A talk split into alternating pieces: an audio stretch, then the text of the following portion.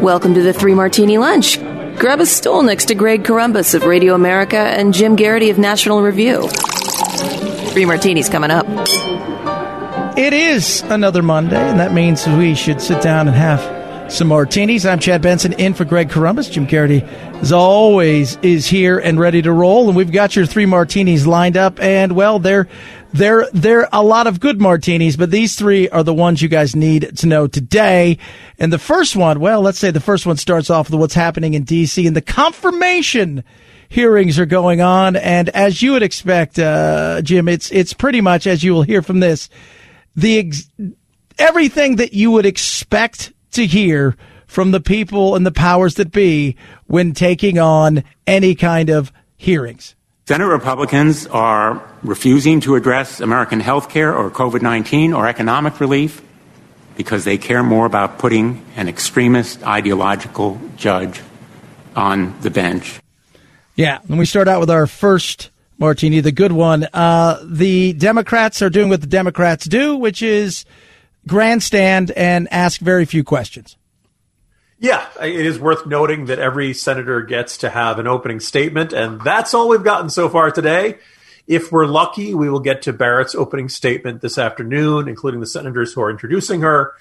Uh, look, I, you know, if you watched any confirmation hearing of the last decade or so, this you you pretty much will feel like this is in reruns. Uh, you kind of wonder if all they had to change about the rhetoric they had about Brett Kavanaugh is to change the gender instead of he is an extremist ideological judge. They just have to go into their notes, add the letter S, and say she is an extremist ideological judge.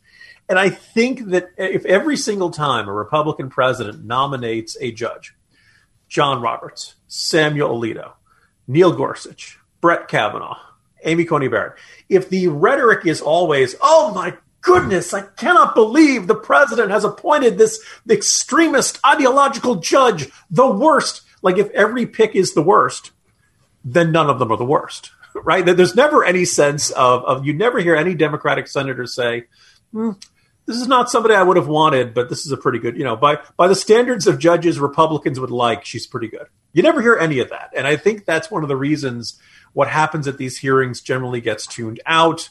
Uh, you know, I, have been watching them on and off. Other folks at National Review who really, you know, are, are glued to these things are observing that they haven't laid a glove on her, in part because they haven't asked any questions, but also because this is just more of what we've seen at all of these processes, going back to Gorsuch and Kavanaugh, and uh, going back to Roberts and Alito and all that stuff. So, uh, no surprises so far. I think it's safe to say that the nomination is still on path. My guess is it'll be very much a party line vote, maybe an exactly party line vote, because Senator Joe Manchin of West Virginia doesn't need to be reelected this year. Uh, but beyond that, you're looking at something in the neighborhood of 52, 48, 50, you know, uh, you'll probably lose Collins, you'll probably lose Murkowski, and we're probably on path for a 51 49 confirmation vote. Yeah, I've always said these here, nothing good ever happens in front of the media as far as learning anything. This is more about the people asking the questions, it is the person answering them. Yeah, you know, Democrats want to demonstrate we fought really hard, and you know, if, if, you mean like histrionics and denouncing them and frothing at the mouth is fighting really hard, then yes, they did that. Good for you guys. oh, that's the good. Here's another good. It's called Gabi. When you've had the same car insurance or homeowners insurance for years, you kind of get trapped into paying your premiums and not thinking about it. That makes it really easy to overpay and not even realize it. So what are you going to do? You're going to stop overpaying for car and homeowners insurance. See about getting a lower rate for the exact same coverage you already have thanks to Gabi. Gabi takes the pain out of shopping for insurance by giving you an apples to apples comparison of your current coverage with 40 of the top insurance providers. We're talking about companies like Progressive and Nationwide and Travelers. You just link your current insurance account, and in just minutes, you'll be able to see quotes for the exact same coverage that you currently have. Gabi customers save $825 per year on average. And if they can't find you savings, they'll let you know so you can relax knowing you have the best rate that is out there. And they will never sell your information, so no more annoying spam or robocalls. It's totally free to check your rate. There's no obligation. It takes a few minutes right now. And you could stop overpaying on your car and homeowners insurance. Go to Gabi.com slash martini. That's G-A-B-I dot com slash martini. Gabi.com slash martini.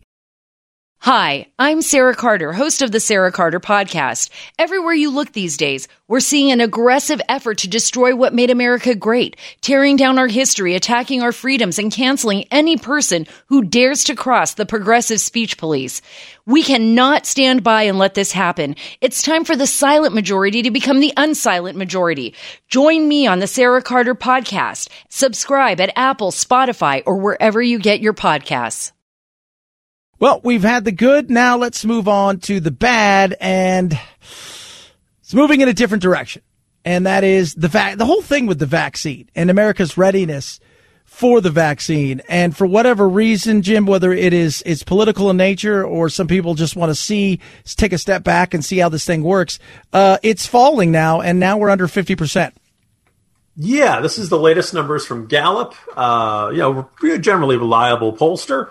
Uh, they had checked in uh, in August. It uh, had already in July it was 66 percent. In August it was down to 61 percent, and now it's down to 50 percent. And for those whose instinct is to you know automatically start you know pointing fingers, ironically, faith in the vaccine or willingness to take the vaccine has actually increased amongst Republicans from 37 percent to 47 percent. Amongst Democrats, it's largely plummeted from 78% to 53, and amongst uh, independents, it's sliding somewhat from 59 to 49. Look, this is going in the wrong direction. I can completely understand people being a little bit nervous about a new vaccine. But as you know, all of these things are in currently in testing trials involving tens of thousands of people. People may recall that over the one over in Oxford, uh, they delayed it for a few days because somebody had a reaction, and they were trying to figure out was that a reaction because of the vaccine or was that a reaction because of some other outside factor? Uh, you know, it's always a possibility somebody catches something from somewhere else, and that ends up causing some reaction in their system, and people wonder, hmm, was that because of the vaccine we gave them? Is because of something else?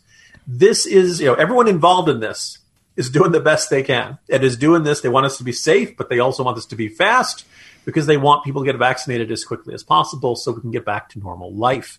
Uh, look, you know, if you have questions, talk to your doctor. If you have questions, it's understandable. But the fact that this is dropping so precipitously is really unnerving because as of July, 83% of Democrats, basically in a span of two or three months, we've seen 30% drop. I cannot help but suspect this is driven in part by folks like Kamala Harris saying, well, if Trump approves the, uh, if Trump tells me to take the vaccine, I'm not taking it. You know, she, you know, later in the debate elaborated that, well, if the doctors say it's fine, sure. Trump is not going to come out from the balcony of the White House and just throwing out needles at people for them to take a vaccine. Anything that gets through this process is going to be approved by the FDA. It's going to be okay with Fauci. It's going to be okay with. Uh, you know, this idea that there's some sort of, you know, Trump the vaccine coming to stores soon is kind of ridiculous and it's I think it's undermining public faith in the vaccines. That's exactly what we don't need at a time like this. Absolutely. I'll tell you what, uh, it's just, I always think that they make it seem like Trump is inside some room with a white coat and some sort yes. of Bunsen burner, you know, coming up with some sort of vaccine. And I find it to be absolutely, uh, crazy. And speaking of crazy, day of rage in Portland. And I'll tell you what, uh, when is there not a day of rage in Portland at this point in time? But they're knocking everything down, and it doesn't matter if you are some sort of statue, and they deem you to be somebody who came from the past. Uh, you must be knocked down because you're the problem. Yeah, uh, this is out. You might be like, you know, oh, uh, you know, Jim and Chad are talking about Portland protesters setting fire to things and destroying things and toppling uh, statues. Is this a rerun of the Three Martini Lunch? No, it is not. This is still going on. Uh, and I guess you could say the protesters in Portland have now completed the Mount Rushmore cycle. They have toppled statues of former presidents Theodore Roosevelt and Abraham Lincoln. I'm guessing because of slavery. I'm trying to you know what their objection to those two guys are at this. You know, and they shattered the entrance to the Oregon Historical Society in Portland's South Park blocks late Sunday before going on to other areas of downtown, smashing storefronts and engaging in other acts of destruction. It's mid October. This has been going on for the better part of three or four months now. And it continues to go on. It is it is baffling. It's interesting because I understand Ted Wheeler's got a challenger in the uh, in the primary over there. Unfortunately, this is a, explicitly pro Antifa candidate. He's getting challenger. Ted Wheeler is the conservative in this race. Um, so you know you, are in a circumstance where most of us outside the city are rooting for both of them to lose um, you know, it's it's depressing and, and you know uh, probably accurate to say that at this point those who are in government in Portland have a minimal interest in restoring order and law and stopping people from toppling statues. T- statues that you could not justify the toppling of in a million years by any of the standards, even by the standards of Black Lives Matter or the 1619 Project or anything like that. Theodore Roosevelt and Abraham Lincoln are just fine. And if you want to take down a statue, there are proper ways to do this anyway. Absolutely. It is craziness. It is chaos. And I just look at Portland and I say to myself, I don't know what you guys want. Uh, outside of most of you just don't want to grow up, but uh, I just don't see an end in sight. And if that's the way you want to live, well, Portland, you're going to have to make better choices in who you pick to uh, run your city. You know, I guess you know, our, our, I guess the question is: Have they driven out everyone in Portland who would want order in their streets?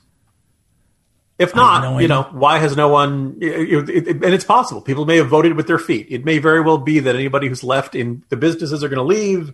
People who don't want to live in a atmosphere of chaos will do so. Uh, Portland, you know, maybe save Portland needs to be the argument of the you know non-anarchist left, the non uh, just you know the non-antifa left because you got to wonder what's left. You know, who's going to want to live there if this is the atmosphere month after month, and God knows maybe continuing into next year. You just never know. Jim Geraghty, it's always great to be here. I'm in for Greg Corombos all this week. I look forward to doing it again with you tomorrow. Looking forward to that as well, Chad. That is your three martini lunch. We had you good, we had you bad, and we had you crazy. We'll do another tomorrow.